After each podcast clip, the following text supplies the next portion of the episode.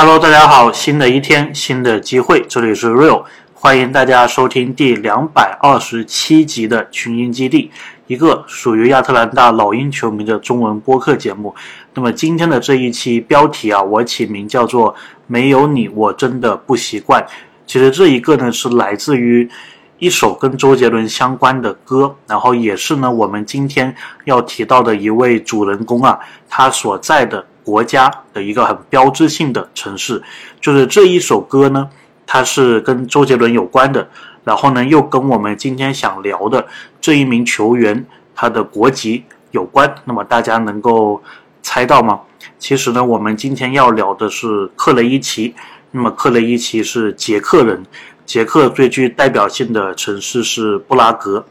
那么布拉格的广场上面。曾经，周杰伦跟蔡依林有一首合作的歌，大概是这么一个逻辑。因为我自己本来是，也不是本来，就是我一直是周杰伦的铁粉呢，所以我也是想办法，就是在我们这个标题当中加入一些周董的元素。那么刚好今天我感觉这个题目啊还是蛮适合的，包括除了克雷伊奇以外，我想讲的其他的一些话题啊，其实都是。蛮相关的，那么先来公布一下上一期的这一个猜谜啊，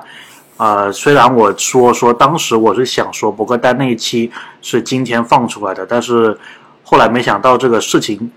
比较的少，就这个星期事情比较的少，所以呢就是有时间去录音了，再加上 NBA 事情又比较的多，所以呢这个最近更新的频率比较比较高啊。那么上一期呢我就是有问大家，就说这个老鹰。太阳、国王、奇才都效力过的一位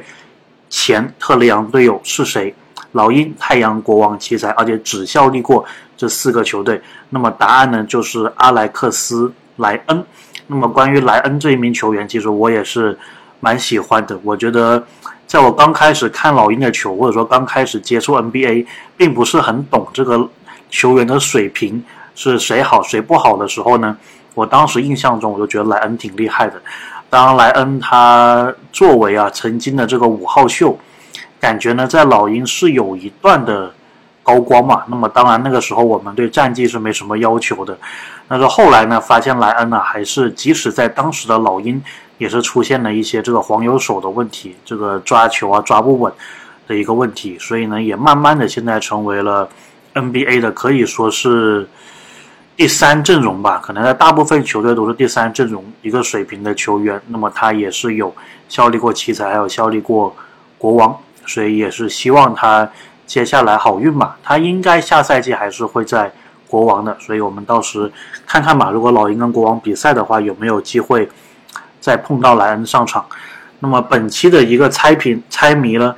这一名球员的经历啊，可以说就是比莱恩就是丰富很多了。那么我报一报啊，他这个一共效力过的球队，首先，同样的，我们同样的一个条件呢，就是肯定是要是效力过老鹰，然后呢是特良的前队友。那么这名球员呢，他效力过老鹰、七六人、勇士、公牛、尼克斯、灰熊、步行者、国王，还有独行侠。那么我再重复一次啊，老鹰、七六人、勇士、公牛。尼克斯、灰熊、步行者、国王、独行侠，所以呢，大家可以猜一猜这一名球员是谁啊？那么我所说的效力过，是指他已经是代表这个球队打过比赛的。如果他新赛季加盟了一个新的球队，但是我们目前这个录音时间点还没有为那个球队披挂上阵的话呢，我们是暂时不算的。OK，那么大家可以猜一猜这名球员是谁？那么今天呢，主要是想讲三个或者说四个话题吧。那么首先呢，大家如果有留意到的话呢，其实我有尝试的去运营这个喜马拉雅平台给的叫做西米主播会员。那么我也是把我们这个会员的名字啊定为 ATL。那么为什么要做这一个呢？首先呢，我是觉得就是既然做主播。对吧？那么就是尝试一下不同的东西，然后我觉得这个还还蛮有意思的。就是人生其实就是要有各种不同的体验。那么这一个功能它竟然已经可以被激活了，然后平台这边呢也希望去我们主播去用这个功能，所以我就想说，哎，即使可能只运营几个月吧，我们也可以试着玩一玩。至少从我做主播的一个角度来说呢，感觉这个人生阅历啊，好像又解锁了一块。虽然并不会说把这个放到简历里面，但是我觉得还是挺好玩的，所以试一试吧，看看效果怎么样。那么同时呢，也是当然是最重要的，就是给大家一个可以支持我们这个频道，包括支持老鹰这个球迷群体的一个方式。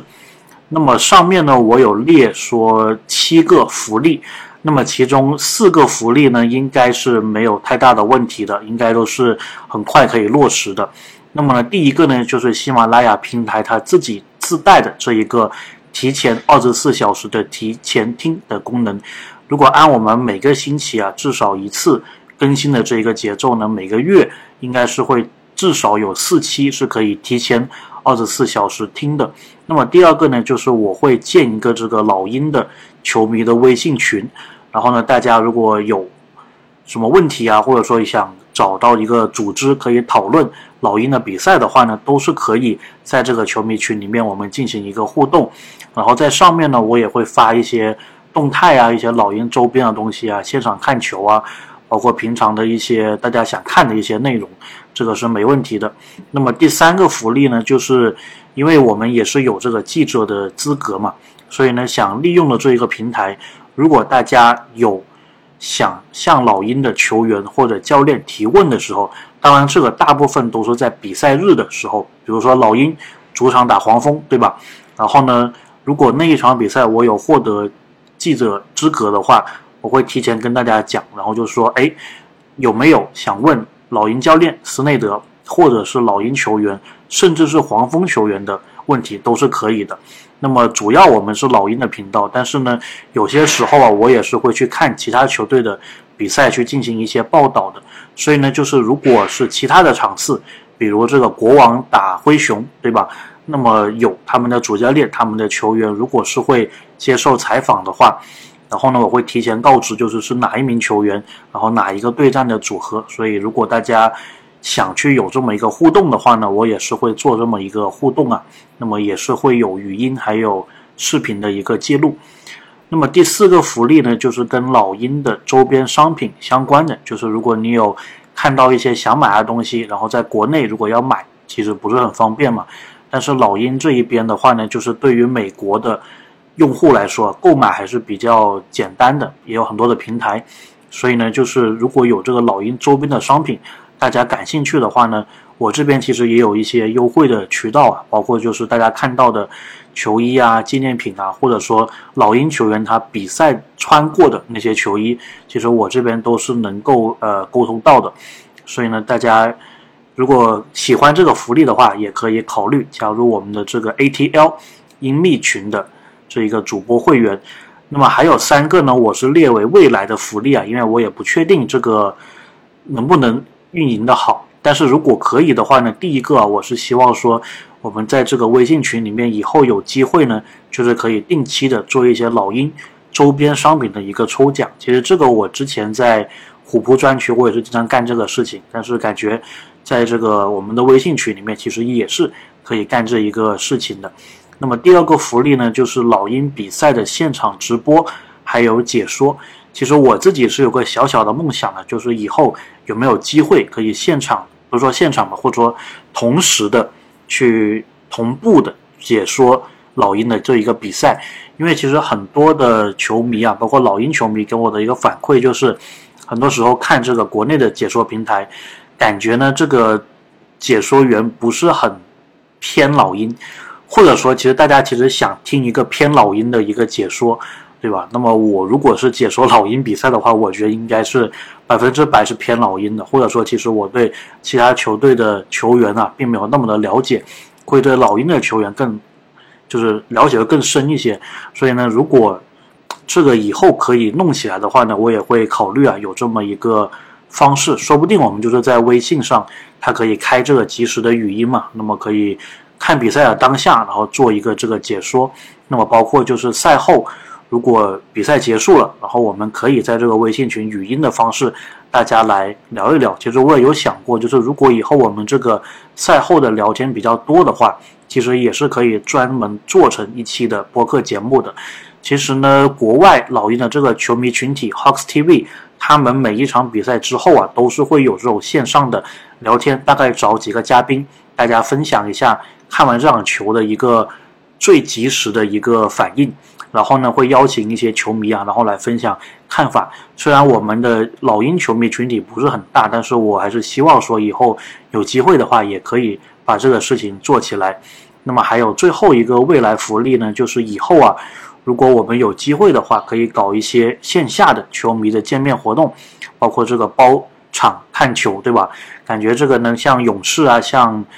这个湖人呐，他们的球迷群体经常会干的，因为他们球迷的基数大嘛。哎，但是以后说不定我们老鹰球迷也可以弄一下，对吧？然后呢，还有一个就是说，如果以后老鹰这个球员中国行或者老鹰队中国赛的话呢？我到时争取一下，看看我们这个作为可以说是中国最大的老鹰的这个球迷群体啊，我们有没有机会去跟老鹰官方的这个球队也好，包括是来华的这个球员也好，做一个这个接触，然后给大家争取一些福利，对吧？比如说，如果这里是说如果如果特雷杨跟这个阿迪达斯或者跟这个威尔逊篮球来中国举行活动的话。能不能我们单独给我们的老鹰这个会员呢，单独一个签名或者说合影的一个机会？这个是我很想争取到的一个事情，所以我这里是放成是未来福利啊，因为我也不确定这个事情可不可以达成。但是呢，这个会是我对于我们这个西米主播会员试运营期间的一个共享。如果大家有兴趣的话呢，可以去啊考虑一下这一个形式。OK，那么再讲就今天大家应该比较期待的一个事情，也是今天可以说是最大的一个事情呢，就是 NBA 新赛季的这个赛程正式的出炉了。那么每年的这个时候呢，我都是非常期待的，因为感觉这个赛程一出来之后呢，基本上可以决定接下来看球的一个计划，对吧？无论是在家里看电视也好，还是说现场去看，包括一些旅行的计划，都是。感觉是很期待的，所以这个事情一出来，感觉我接下来的几个月的时间好像就固定了，或者说好像就可以有那么一些计划了。那么当然，我之前也是跑了很多球场嘛，所以相对来说，今年出来的时候没有那么的兴奋。那么往年我记得早两年前的时候，非常非常期待，对吧？一看这个赛程出来，就想着，哎，老鹰今天或者说老鹰老鹰哪一天要去打骑士。那么骑士这个主场我没看过，看看这个机票怎么样，看看酒店价格怎么样，哎，去看一看。就以前是很很喜欢干这个事情的。今年的话呢，我比较大的一个期待啊，就是第一，我想去买到老鹰 Players Club 这一个区域的门票，因为这个区域的门票呢，就是可以在球员通道很深入的一个地方。然后呢，有自助餐的同时，同时还是可以伸手啊，跟老鹰球员进行一个互动的。这个体验呢，是相对来说是其他球队可能很少会有的。我自己也没有经历过。我之前其实有一次是我以为我买到了这个 Players Cup，但其实买的是对面的，所以就错过了这么一个机会啊。那么那一期节目，我记得我应该是在一百七十多集吧。当时我讲一次尴尬的看球体验当中有讲到。那么第二个我的小目标就是争取一下有没有机会坐老鹰的这个第一排的这一个看台，第一排的这个座位啊，这个也是我一直很想达成的。我在开拓者的主场坐过一个第一排，就是第一排最边边最边边那个角落。但是我想试一下，就是老鹰的新赛季主场比赛，能不能找个机会我就坐在大家能看到的第一排的这一个位置。OK，所以这个是我最期待的一点啊。当然，大家可能期待的点都会不一样，所以大家也可以是在评论区告诉我说，新赛季老鹰这个赛程出来之后，你最期待的东西是什么？那么讲到这个新赛季赛程呢，其实每年老鹰在公布这一个赛程的时候都是挺有巧思的。今年呢，他们也是用这个发视频跟音乐人合作的方式啊，然后包括还是把老鹰球员的。童年的照片给汇聚成一个专辑的封面的形式，然后呢，那一个照片的感觉也是非常有亚特兰大嘻哈的风格的，所以大家也可以看一看，我有在专区发出来。那么也是以这个形式公布了这一个赛程。那么之前我们也是有活动嘛，就是大家猜我们新赛季第一场打的这一个对手。那么最后呢，这个结果出炉了，就是我们客场打黄蜂。那么印象中呢，好像也是这三个赛季、四个赛季以来吧，第一次是在客场打这个赛季第一场比赛的。所以呢，这一场我到时看看吧，如果有机会。可以去看一看。那么是在美国时间的十月二十五号，也就是国内的十月二十六号。那么我们老鹰主场的第一场就是在国内的二十八号主场打尼克斯。那么这个也是蛮有话题性的，我觉得 NBA 应该宣传宣传，对吧？至少把这个放成一场全国转播的一个比赛。但是并没有啊。那么说到这个全美转播，其实很多人。在看这个新赛季赛程的时候啊，一般就是几个点会看的，一个就是背靠背的场次多不多，一个就是一个就是这个全美直播的场次多不多。因为全美直播的场次可以侧面的反映出你这个球队的受关注程度有多少。那么老鹰今年呢是有十，我看看十五场的全美转播的场次，在全联盟当中呢是排第十六。那么背靠背的话呢，是有十三场。那么我还没有看到有人统计，就说这个十三场在全联盟是一个什么样的水平。但是我感觉十三场好像没有很多，因为我记得好像去年最多的球队啊是不是凯尔特人，好像有十七场。然后呢，好像大部分球队都是这个十四、十五左右的，所以十三场感觉好像还不错。那么这十三场里面呢？最难的，我觉得就是先客后主的背靠背。那么老鹰的球员之前也有表达过，就说如果先到客场打完，第二天马上回主场，这个背靠背可能是最累的。那么老鹰呢这一种先客后主的背靠背好像是有五场，那么比较简单一点的先主后客的背靠背是没有的。那么剩下的就是两个主场的背靠背，然后两个客场的。背靠背，所以具体如果到时有统计出来这个背靠背的次数的多少啊，到时也会跟大家分享。但是目前我录音的这个时间点呢，暂时是没有这一个信息。然后呢，老鹰球迷还会比较关注的就是我们西部的客场之旅，因为我记得有一年我们是连续八连客嘛，西部。然后呢，今年是稍微好一些，同样啊，还是三月份会集中一波西部的客场，然后呢是会五连客。然后在一月份的时候呢，这个赛程是有点点奇怪啊，就是我们会突然之间来两场西部的客场，然后是先打勇士还是先打国王，反正是勇士国王一起打。然后这一个赛程呢，就是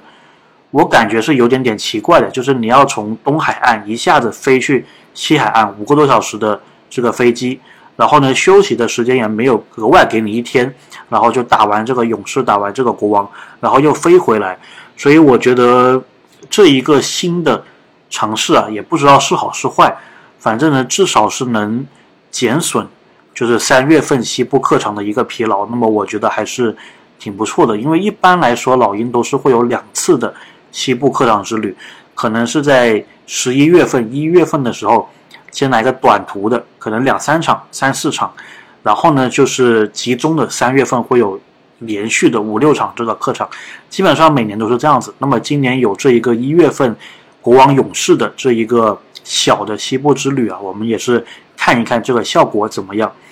那么除了这些以外呢，老鹰的新赛季啊，目前 NBA 是公布了八十场比赛，有两场呢是由于这个锦标赛可能会有变动，所以暂时没有公布的。那么已经公布了这八十场比赛呢，有四十一个主场，三十九个客场。也就意味着几件事情啊。第一件就是呢，我们墨西哥赛的那一场比赛啊，就是我们打魔术那一场，那一场呢看起来是算在了老鹰的主场上面，所以呢，等于我们可能这个主场优势啊就少了一个了。那么第二件事呢，就是 NBA 最后毕竟还是要打八十二场比赛的。那么目前你这三十九个客场，所以呢，最后的两场比赛应该都是。客场，那么最后这两场待定的比赛呢，是要取决于锦标赛的一个结果啊。如果老鹰是进了这个锦标赛的话呢，首先我们能确定的就是会有一场客场的比赛，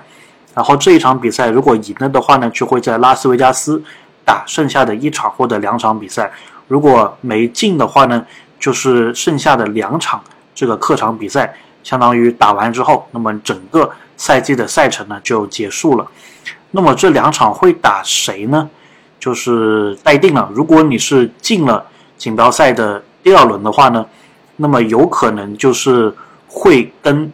你已经打过，或者说这个赛季要打四场的这个东部球队啊，再打一场，也就是会出现一个赛季跟一支东部球队打五场比赛。那么这个应该是在 NBA 之前的赛季啊是不会有的。那么因为这个锦标赛这种情况可能也会额外的出现。那么如果你是没进的话呢，一般呢就是会在剩下的就是你这个赛季只打三场的东部球队里面呢挑两支球队再跟你打一场呃各打一场比赛。那么剩下的这些球队啊，我罗列了一下，我们这个赛季目前是。暂时安排三场比赛的球队有活塞、雄鹿、公牛、七六人、篮网、尼克斯，所以会在这六个球队当中选两支，然后再打一场比赛。然后这两场呢都是老鹰的一个客场。那么说到我们这个赛程呢，就是有八十场已经是确定了嘛。那么大家可能会好奇这个八十场是怎么样构成的？首先呢，就是跟西部十五个球队，每个球队各打两场，主场一场，客场一场，这个是没有变的。所以三十场就除掉了，那么剩下的五十二场里面呢，有十六场就是跟同分区的对手打四场比赛。我们的同分区对手有黄蜂、魔术、奇才、热火，这十六场也是没有变的，所以这些再除掉。然后呢，还有两场是待定的嘛，我们把这两场也除掉。那么剩下的呢，就是在剩下的十个东部球队里面，找四个球队打四场，然后找六个球队打三场。大概是这么一样的一个安排。那么刚刚我有提到说，我们暂时安排打三场的球队有六支嘛。那么我们暂时安排打四场的球队有四个，那么分别是步行者、骑士、凯尔特人、猛龙。所以感觉这个难度是挺大的，因为有骑士、有凯尔特人，还有猛龙在里面。所以虽然现在还不知道这个客场或这个总体来说这个赛程难度怎么样啊，但是就我们要打四场的这个对手来说，相对来说这个赛程应该是会稍微难一些的，因为如果你是打三场骑士、四场活塞，那就肯定比四场骑士、三场活塞要好一些，对吧？不过关于赛程呢，大概就这么多。那么最后的一点呢，就是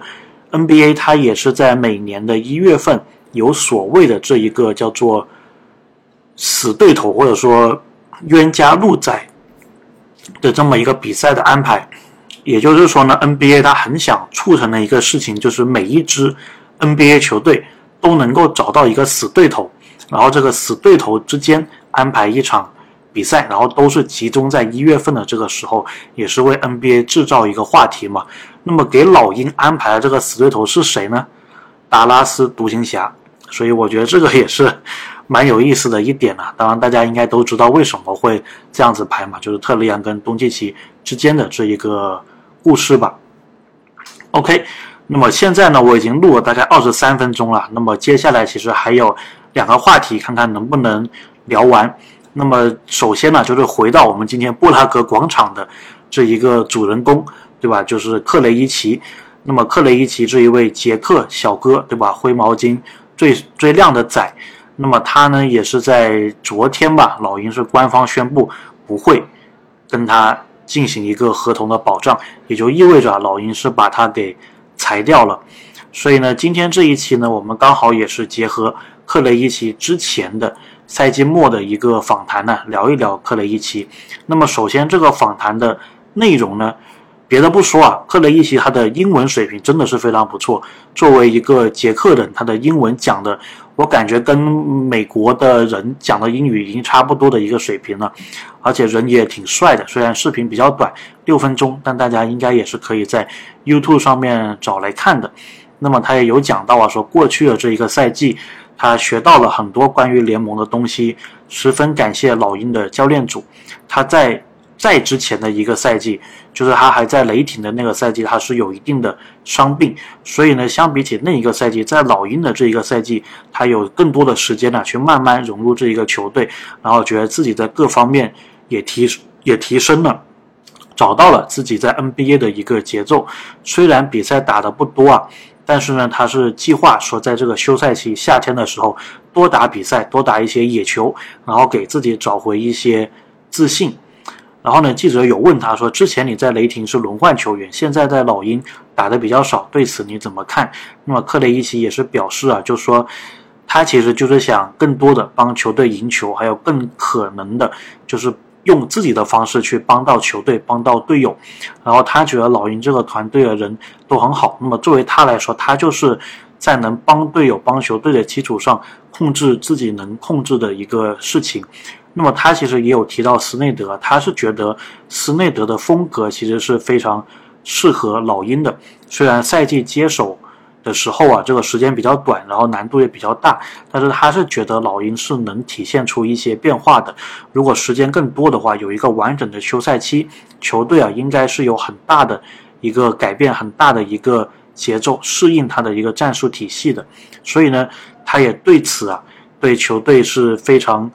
感到兴奋，对球队的一个未来啊，感觉感觉是前途光明的。而且呢，特别是在凯尔特人的系列赛当中，能够把夺冠热门凯尔特人逼到第六场，而且呢，每这个场面上啊，比赛。比分都是非常接近的，他对此啊是觉得非常看到了老鹰未来的一个希望。当然，这一点也是大部分老鹰球老鹰的球员提到的，就是打凯尔特人，包括赢热火的这一个这两个系列赛啊，让老鹰的球员信心方面是提升了不少，对斯内德的这一个信心啊也是更足。然后谈到队里面跟他关系最好的一名球员，他就是讲柯林斯。他觉得虽然柯林斯经常是在这个新闻当中，但他其实在场上还有场下都是为老鹰的球员、老鹰的队友做很多的。无论发生什么，柯林斯每天出现的时候都是很开心，带来正能量，把这个正能量传递给。老鹰的队员的，那么这一点其实也是我非常喜欢柯林斯的一个地方。那么说到这个正能量的一个传递，其实克雷伊奇他也是一个正能量的传递，对吧？在我们的老鹰板凳席，现在没有柯林斯，现在没有克雷伊奇了。说实话，我还真的有点不习惯，对吧？也符合我们这一期的标题，没有你我真的不习惯。下赛季谁来帮老鹰挥这个毛巾啊？对吧？那么包括克雷伊奇，像他这样子的，在 NBA 稍微边缘一点的球员呢，其实除了你说给队友提供帮助，然后展示出这个训练态度，然后随时做好准备啊，除了这些东西以外呢，其实就是你如果能有挥毛巾这个功能，我觉得也是你需要去掌握的，对吧？因为这给了你多一点的这一个优势，虽然它并不一定是竞争优势，但是大家都是希望。有一个正能量的更衣室，对吧？有一个正能量的队友，所以呢，我觉得克雷伊奇啊，在这一点方面是给了我这方面的一个启示的。那么他呢，其实也有讲到啊，就说，除了柯林斯以外，莫里还有特雷杨在场上是经常起带头作用的。然后呢，他也是很喜欢这一点，他也认为啊，作为球队替补席的一份子，其实呢，就是要保持。自己的一个 routine 就是保持自己的一个习惯，就是每天早点到球馆训练，然后保持纪律性，不要做一些就是就是纪律方面呢不要出问题。然后呢，感恩还有把握住所有给到的一个机会。那么休赛期呢，克雷伊奇啊，他是计划回捷克探亲，然后去西班牙待几天。然后呢，我才知道就是他在西班牙原来之前是打了七年的球，然后他也说。这也是他为什么西班牙语讲的比较好的一个原因呢？那么最后他也是有讲到说，祝大家这个夏天愉快。那么克雷伊奇的话呢，我跟他的一个接触啊，其实是没有的。但是呢，回想起来，其实当时在芝加哥有一场比赛的时候，当时柯林斯啊是在接受这个 Laura Jabara 的采访，然后当时我在旁边有拍这个录像，然后当时克雷伊奇就是跑过来，然后呢就在柯林斯讲话的时候啊一直在那点头，就是大概意思就是说你说的对，你说的对，这个就是我对克雷伊奇的这么一个感觉吧，就是他应该是跟柯林斯性格蛮像的，就是。很耍宝的，就是很就是很喜欢在更衣室里面搞搞怪，然后给大家一些正能量的这么一个球员。那么这就是克雷伊奇的我想说的东西。那么希望啊，他也是有球队能够捡走。如果这个金州勇士的管理层如果有人听到我们节目的话呢，不妨捡一捡克雷伊奇，对吧？因为这个别的不说，他毕竟是克雷，对吧？所以呢，克的一些内容我们讲这么多。那么最后啊，我们再讲一个，也是前老鹰球员，他接下来可能不会。待在老鹰了，或者说确定不会待在老鹰了。但是呢，我觉得刚好这一期节目我们还是可以聊一聊他的，不然之后的话呢，感觉不知道什么场合去聊。那么这一名球员呢，就是多诺万·威廉姆斯。听这个 first name，听这个名字非常厉害，对吧？多诺万。听这个 last name，威廉姆斯，感觉也挺厉害的，对吧？但是他既不是米切尔，也不是路威啊，他就是多诺万·威廉姆斯。是天鹰队的一个球员，也是老鹰上个赛季啊两名双向合同之一。他其实也是有接受这个赛季后的这一个采访的。然后呢，主要的问题啊，老鹰记者就是问他说，作为双向球员刚来老鹰队的时候感觉怎么样？或者说整个赛季进行完了之后感觉怎么样？那么他是有讲到说，其实这一个转换蛮困难的，因为他一直想。找到自己的定位，作为双向球员，他们都是想找很多的机会去证明自己，无论是向管理层还是向队友证明自己，他们都是很想干这个事情的。然后他觉得说最困难的其实就是来老鹰之后呢，要记住所有人的名字，包括管理层的、队友的，其实这个是比较。困难的，因为还要记两边的，对吧？天鹰还有老鹰是比较难的，但是他觉得说上个赛季啊，虽然他在老鹰是只得了两分，就只出场了一场比赛，但是他是觉得这个赛季他达到了自己的一个预期还有目标，所以他是认为这个赛季是非常优秀的。然后呢，记者有问说，菲尔茨啊，对你之对和你有没有一些休赛期的交代还有安排？那么威廉姆斯啊，他也说菲尔茨对他的一个期待就是防守，还有篮板球。所以呢，他在老鹰的时候，他也是会经常观察亨特还有莫里的一个打球方式。他觉得亨特和莫里跟他是跟他的发展的方向是有点相似的，就是能够防后卫，然后能够防锋线。所以在休赛期的时候，他也会。就这点进行很大的一个投入，然后他也有提到斯内德的一个风格，他说他很喜欢斯内德的风格，很简单的一种篮球的哲学，然后也觉得自己很适合斯内德这一个体系。其实听到这里啊，就感觉是有点点他在向老鹰的这个媒体推销自己，对吧？但是也不怪他，因为毕竟呢，你说多诺万米切尔，呃，多诺万威廉姆斯，我们平常对他的一个了解有什么渠道？好像真的没有，对吧？好像平常一些采访啊，也不会采访到他，所以真的对于他来说，可能这个赛季末，包括赛季初的这一个采访，就是他们很唯一的向老鹰的球迷群体喊话的这么一个机会，所以我觉得也是可以理解的。然后呢，他也有说啊，他会跟博格丹一起训练，然后博格丹平常也教会了他很多一些简单易懂的提高投射的一些方式。然后他有提到说，他上个赛季在老鹰呢，大概的一个感觉就是，他在更衣室里面会很喜欢听别人给他的一个建议。然后呢，他其实获得了很多的有用的这一些信息啊。然后对于他来说呢，就是休赛期把这些建议啊，把这些信息转化成实践。然后呢，记者也是有问到，就是说新的这一个管理层呢，他们是比较。